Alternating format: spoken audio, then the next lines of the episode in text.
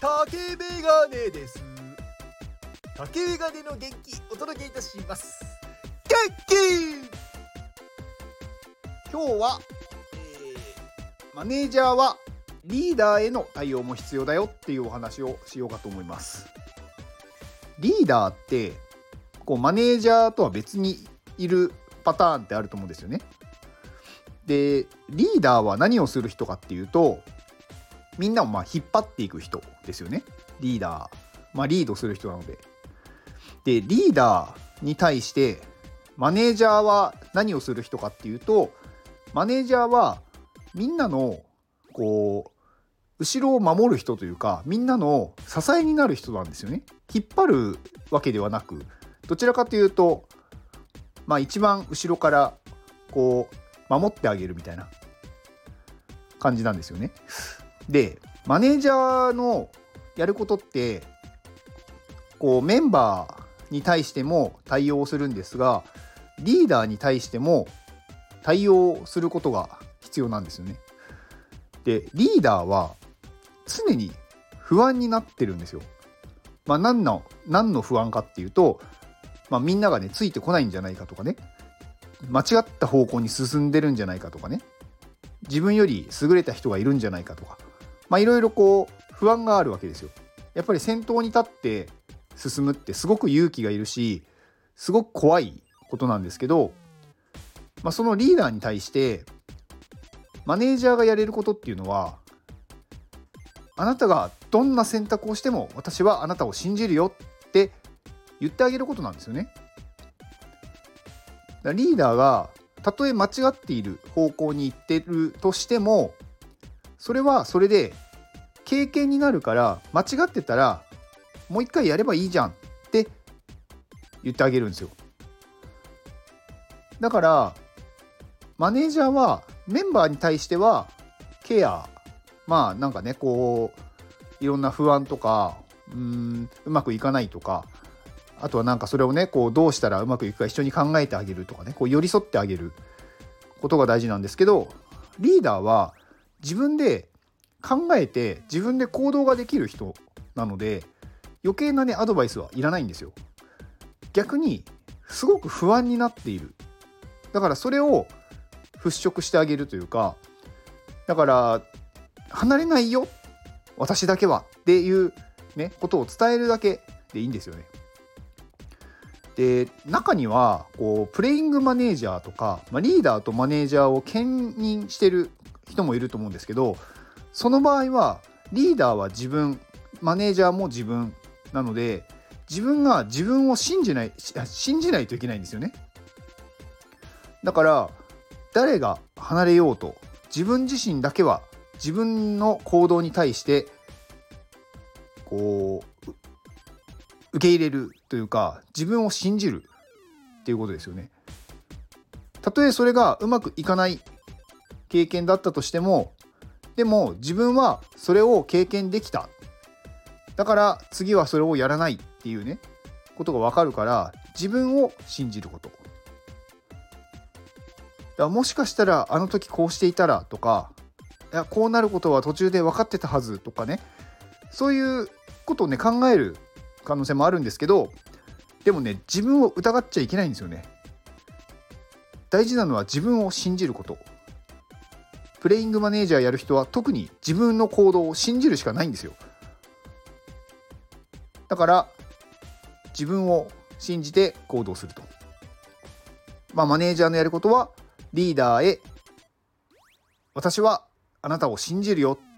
何があっても信じるから大丈夫って言ってあげること。一緒に間違ったら一緒に死にましょうっていうことを伝えるっていうことですね。まあ、うん、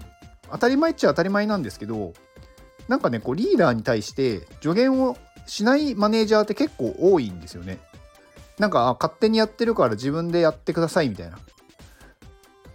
でもねそれだとねリーダーはね途中で心が折れる時あるんですよ。でもう私は無理だってなっちゃう人がねよくいるんですけどそれに対して一人でもねなんかあなたの、まあ、味方だよっていうよりかは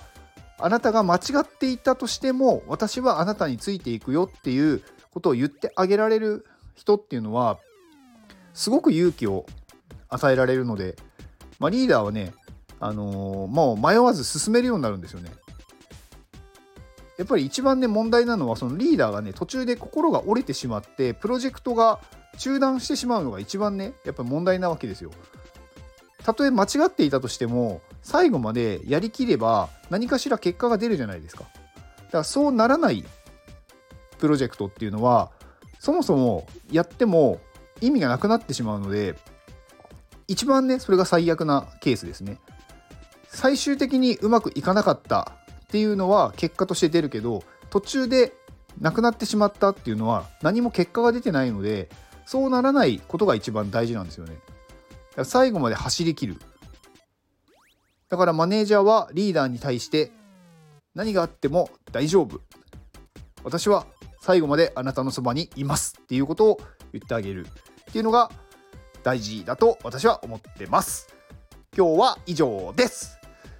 この放送はキャドリーさんの元気でお届けしております。キャドリーさん元気キャドリーさんありがとうございます。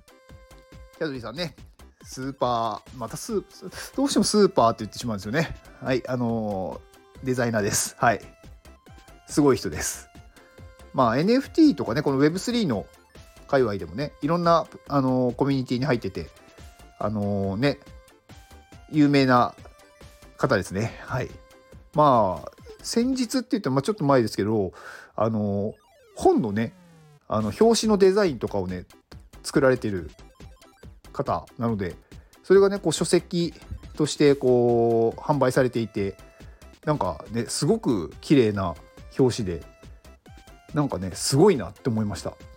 やっぱりね、こう、センスのある人っていうのは、何て言うんですかね、なんか私がねそういうセンスを磨いてこなかったというのかもともと持ってないからあれですけどなんかねそういうところのなんかそうどういう勉強すればいいのかよく分かってないんですけどまあ数をねこなすしかないのかなとは思ってるんですがまあでもねパッと見てこのデザイン素敵だなって思うのってやっぱりすごいそれを作れる人ってすごいなって思いますね。うんまあ、しかもねキャドリーさんはねそのデザイナーというのはね本業ではない方なので、まあ、それでもねこんなにね素敵なものを作れるっていうのは本当に能力が高いなと思います。まあ本人のね努力の結果なんだろうなと思います。はい。まあキャドリーさんからはねあのクラファンの応援をしてくれっていうことなので、はい、えー、クラファンの状況をお伝えしようと思います。えー、現在の支援額が、えー、830万4300円830万ですね。ついに800万を超えて、800万を超えてからまた一気にグググッと進みましたね。なんか800万を超えて止まりそうかなと思ったんですけど、30万さらに超えていて、なんかもうこの勢いでいけば、もうね、1000万、本当に全然すぐ届くなっていう感じです。あと170万で1000万ですね。なんか高額のね100万円の支援とか入ったらねすぐ行くなっていう感じですがまあ100万円の支援はなかなか入らないでしょうから、まあ、それでもね、あのー、まだ購入される方が、ね、いて昨日もブラシのセット一番人気のセットがすごいまた支援されていて今100何人なんだ？今ブラシのセットが133人ですね。すごいですね。133人が購入していると。まあね、こういうね、安い金額の3000円、まあ、3000円が安いとは言えないですけど、まあ、それでもね、このリターンの中で一番安い3000円でもね、やっぱり130人がね、購入してくださるっていうのは、やっぱりね、こう、ちりつもでやっぱりすごい金額になってくるので、すごくありがたいですね。うん。まあ、えー、あとね、まあ、昨日、あの、大河内先生とね、アミティ先生の対談があって、まあ、そこでね、いろいろお話も出てましたけど、えっ、ー、と、今日のお昼ですね、あの追加リターンが出ます。で、今回は新しいリターンというよりかは、えー、売り切れたものの追加販売ですね。えー、iPadMate Studio オープニングイベント参加チケットです。こちらが出ます。追加で。まあ、これが限定10名ですね。でそれに合わせてオープニングイベントで名前を呼んでもらえる券っていうのが出ますでオープニングイベントの名前を呼ばれる券はオープニングイベントのチケットを買った人限定です。買ってない人がそっちの呼ばれる券だけ買っても何も起こりません。オープニングチケットを買ってもらって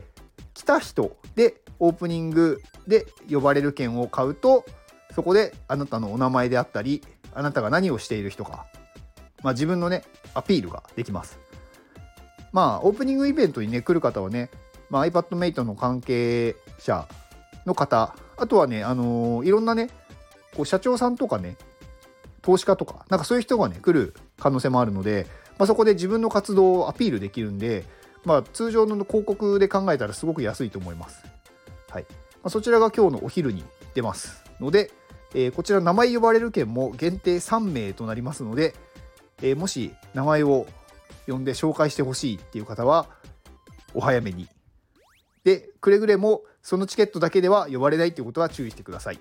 オープニングイベントの参加チケットプラスオープニングで名前を呼ばれる券を買わないといけないです。はい。まあ、なので間違えないようにお願いします。では、この放送を聞いてくれたあなたに幸せが訪れますように。行動の後にあるのは成功や失敗ではなく結果です。だから安心して行動しましょう。あなたが行動できるように元気をお届けいたします。元気